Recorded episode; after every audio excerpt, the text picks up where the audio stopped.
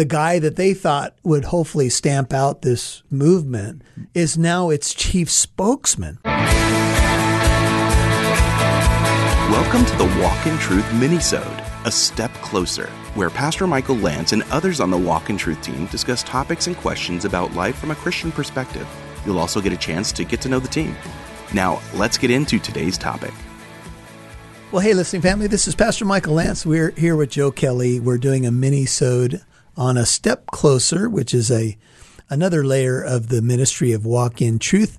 And we've been talking about the resurrection, Joe, and it's really exciting to talk about the resurrection all year long. We are we believe in the resurrection of the Lord Jesus Christ as the capstone, as it's been put in the arch of Christianity. And uh, without it, Christianity falls, but with it is such power, such great hope, and so much to talk about in terms of the evidence for the resurrection. We've been digging some of that out, and I really appreciate your insights into the history and so forth.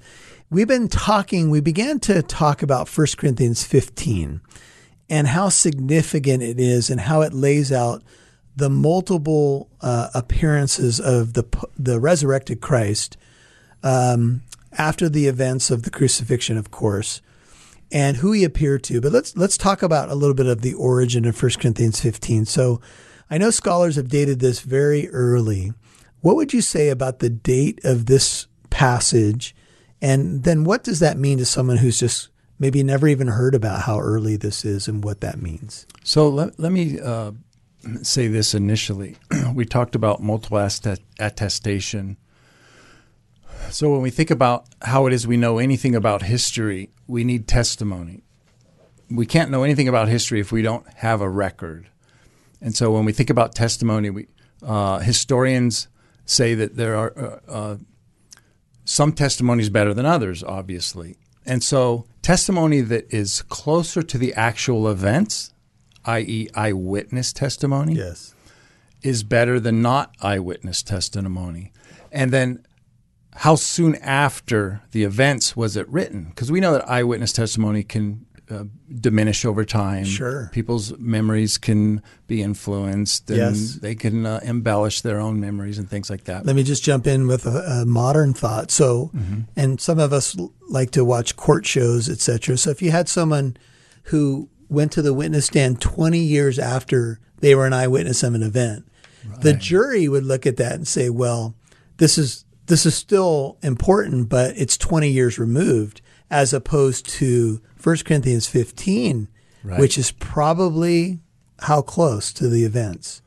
well, most New Testament scholars would date uh, 1 Corinthians uh, probably in the mid 50s. Right. So now we're talking uh, 20, 23 years after the crucifixion. Paul probably visited uh, Corinth around 50, 49, yeah. 50, I think. So he's writing to them, obviously, after his visit. And so he's he's giving this, he's reminding them here right. in 1 Corinthians 15. And then he goes on in the chapter about the resurrection. Uh, we get a we, we glean a lot of information out of the chapter about our future glory. But uh, so here, Paul, here, here's the way New Testament scholars uh, describe it. They say that Paul here, when he says, he says, I delivered to you, he's telling the Corinthians, I delivered to you as of first importance, right. the, the very primary thing, that what I received. What did Paul receive? Well, after Paul's conversion, Acts chapter 9, he ends up going to Jerusalem. We talked about James on the last episode. James and Peter were in Jerusalem. Right. So we can put Paul in Jerusalem in the 30s, yes. maybe the mid 30s, maybe 37, 38.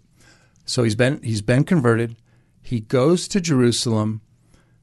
His message is confirmed on what is most important. Yes. This is the message that he taught to the Corinthians on his missionary journey. Now he's reminding them what he got directly from Peter and or James. He says, I give to you what I received. What is it? That Christ died. Yes. That there's uh, there's testimony there. Christ died for our sins in accordance with the Scriptures, that he was buried, that he was raised on the third day in accordance with the Scriptures, and that he appeared to Cephas, then to the twelve, then he appeared to more than 500 at one time, most of whom are still alive. That's an obvious allusion to Yes. go question them. If So- you doubt me, go question them. So, Joe, what you just read was 1 Corinthians 15, 3 through 5. Yes. And you're appealing to what some would call um, early tradition or something that may have been orally shared prior to the writing of 1 Corinthians 15. In fact, I've heard scholars say they would date this section or this tradition, if you will, and I'll put quotes around tradition, uh, within three to five years of the crucifixion and resurrection of Christ.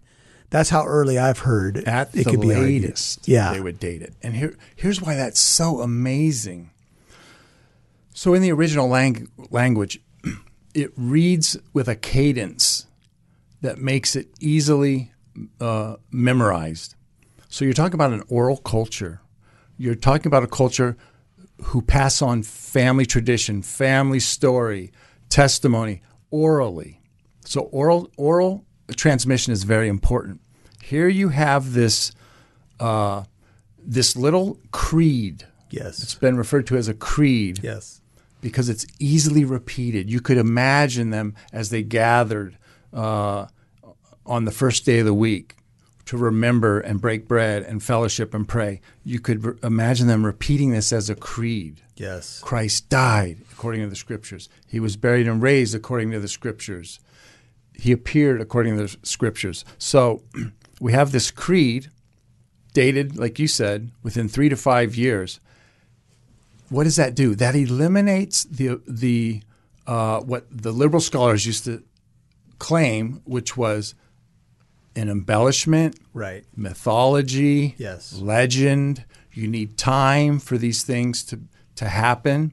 And if you can put this creed in the 30s, we're talking about unbelievably clear evidence for the resurrection of Jesus Christ. And the man that is communicating what he Yes. re- received and delivered was a hater. Which is another line of evidence. Another line of evidence now. Uh, we talk about James, who's obviously a skeptic and an unbeliever, gets converted, believes in the risen Christ, even though he's half brother, etc. We've already touched on that. Now you have Saul. And I, I heard Gary Habermas say that James and Saul drive skeptics crazy because now here's an enemy of the Christian faith. In fact, he's getting letters from the high priest, chief priest to uh, destroy the Christian church. He's there when Stephen is martyred, right before you know his own uh, Yep. meeting of Christ in Acts chapter nine.